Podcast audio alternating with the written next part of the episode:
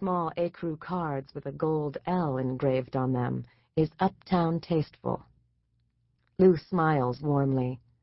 How are you? She lives upstairs in the back apartment and is the only other single woman in Kit's building. She's in her seventies, but she has the chic look of New York's older ladies who stay in the moment. Her hair is done, her lipstick applied in the latest shade of fiery fuchsia, and she wears a vintage Hermes scarf wrapped around her neck and anchored by a sparkly brooch. Aunt Lou is trim and small. Her perfume is spicy and youthful, not flowery like a grandmother's. I thought you were Mr. Sartori, Kit says. What happened? Lou peers into the apartment, expecting to see water gushing from the ceiling, or worse. The sink. It's clogged again, and it won't open up no matter what I do. I plunged, I prayed, I used enough Drano to blow up Brooklyn. If I see Tony, I'll tell him to get up here and fix it immediately. Thanks. If anybody has an in with the landlord, it's Aunt Lou. After all, she is a blood relative. Aunt Lou pulls on her gloves. I was wondering if you were busy this afternoon. I'd love to have you up for tea. She has never invited Kit up to her place. They both know and live by the unwritten rules of apartment dwelling. It's best to keep a distance from neighbors in a small building. Cordial greetings by the mailbox are acceptable, but beyond that it gets dicey, since there's nothing worse than a fellow tenant who stops by too much, chats too long, and borrows things. Kit says, Thanks, but I'm writing. Maybe we can do it another time. Sure. Whenever you can, you let me know. I've been cleaning out my apartment, and I have lots of things I think you might like. Lou looks around the apartment. Or could use. Kit reconsiders. Nothing is more alluring than a free indoor flea market without other customers to beat to the prizes. And Aunt Lou reminds Kit of her own grandmother. She also seems self-sufficient and has an air of discernment, something Kit would like to cultivate. How many women can wear an enormous enamel dragonfly brooch and pull it off? Maybe I can make it around four. I would love that, Lou says, smiling. See you then.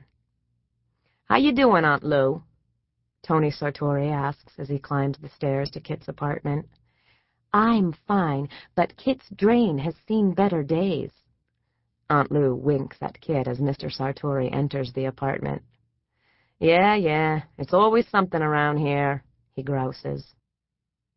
Lou grabs the hand railing and makes her way down the narrow stairwell.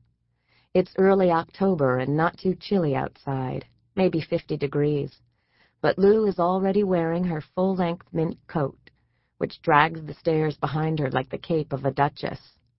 No matter the temperature, from September to June, Aunt Lou wears that mink coat.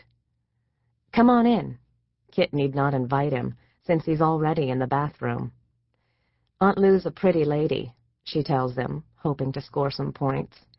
You kiddin' me? In her day, she was a looker. They say she was the most beautiful gal in the village. Really? Yep. You said you had a leak? A clog in the bathroom sink. Kit corrects him. Again? He says in a tone that implies it's Kit's fault. Tony Sartori is a small man with white hair and black eyebrows that look like thick hedges. He looks enough like Geppetto, the gentle cobbler in Pinocchio, to make Kit feel safe but his vocal tone is pure New York rasp, which scares her a little. Kit laughs nervously. Sorry, you know I spend my nights stuffing the drain with olive pits, so you have to spend your days fixing it. Tony Sartori looks as though he may yell, but he smiles instead. Remain calm, Miss Pennsylvania. I'll fix it. Kit grins weakly, but knows better. He'll plunge the sink and then wrap some crappy tape around the hole in the pipe and return in two weeks when the sticky stuff comes undone and she has another flood. We might have to get a plumber this time, he says from under the sink. Hallelujah! Kit claps her hands together joyfully. Sartori grips the sink and pulls himself to a standing position. Kit's bathroom is wallpapered floor to ceiling with rejection letters from every regional theater in the nation, from Alaska Rep to the Wyoming Traveling Players. They are all variations of the same message. Good characters, good dialogue, but you don't know how to tell a story, Miss Zanetti. Tony Sartori reads one and shakes his head. Don't you ever want to give up? I mean, with letters like these, what's the point? I'm getting better, Kit tells him. Maybe you are, but evidently there aren't a lot of people out there in the theater world who think you can write a play. Sartori shrugs. Besides, what is the theater anymore? It's not like it was. It used to be cheap and wholesome, dancing girls and good music. Now it's damn expensive. They herd you in like cows, and then the seats are so small you get a blood clot in your leg before the first song is over. My wife loves that Phantom of the Opera show. I thought it was all right. To me, it's just a guy in a mask, scaring a girl with a good figure and then singing about it. The reviews are in, Kit says cheerfully. She's used to the barbs, criticisms, and comparisons that come with her chosen profession. Playwriting as a career is pathetic. A writer can't make a living, and in this culture, plays are about as relevant as glass-blowing or whittling forks out of wood. Kit will keep these thoughts to herself, since the last thing she needs is an artistic standoff with Tony Sartori. That's just my opinion. Mr. Sartori spins the roll of duct tape on his index finger and goes to the door. Can you hold off on using the sink for a while? How long? You know I do an intense beauty treatment each night, and it requires running water to make the thick paste that I trowel on to prevent premature wrinkles. That must be quite a sight.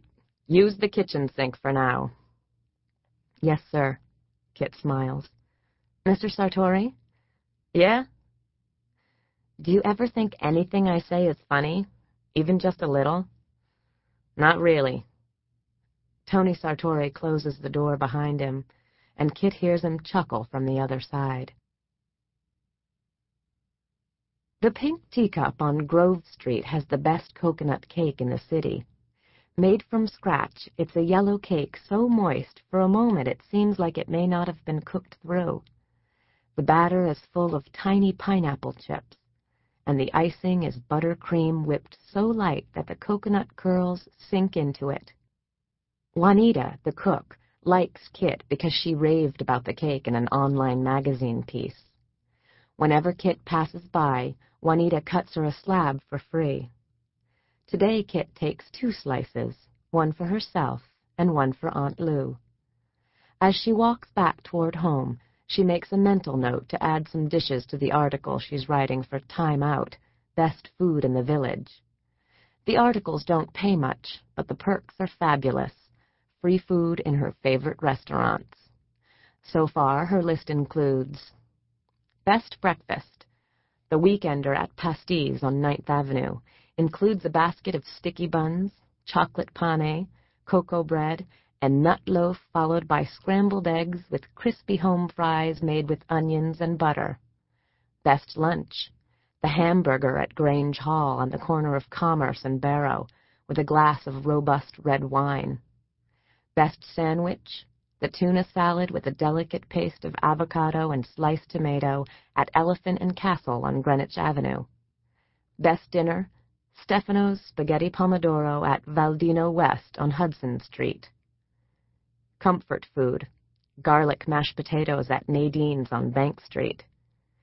Kit's neighborhood is often host to small literary tour groups who wander around with their guidebooks pointing out the brownstones where Bret Harte and E. E. Cummings lived, and the bar where Dylan Thomas raised his last glass before passing out in a booth and meeting his maker.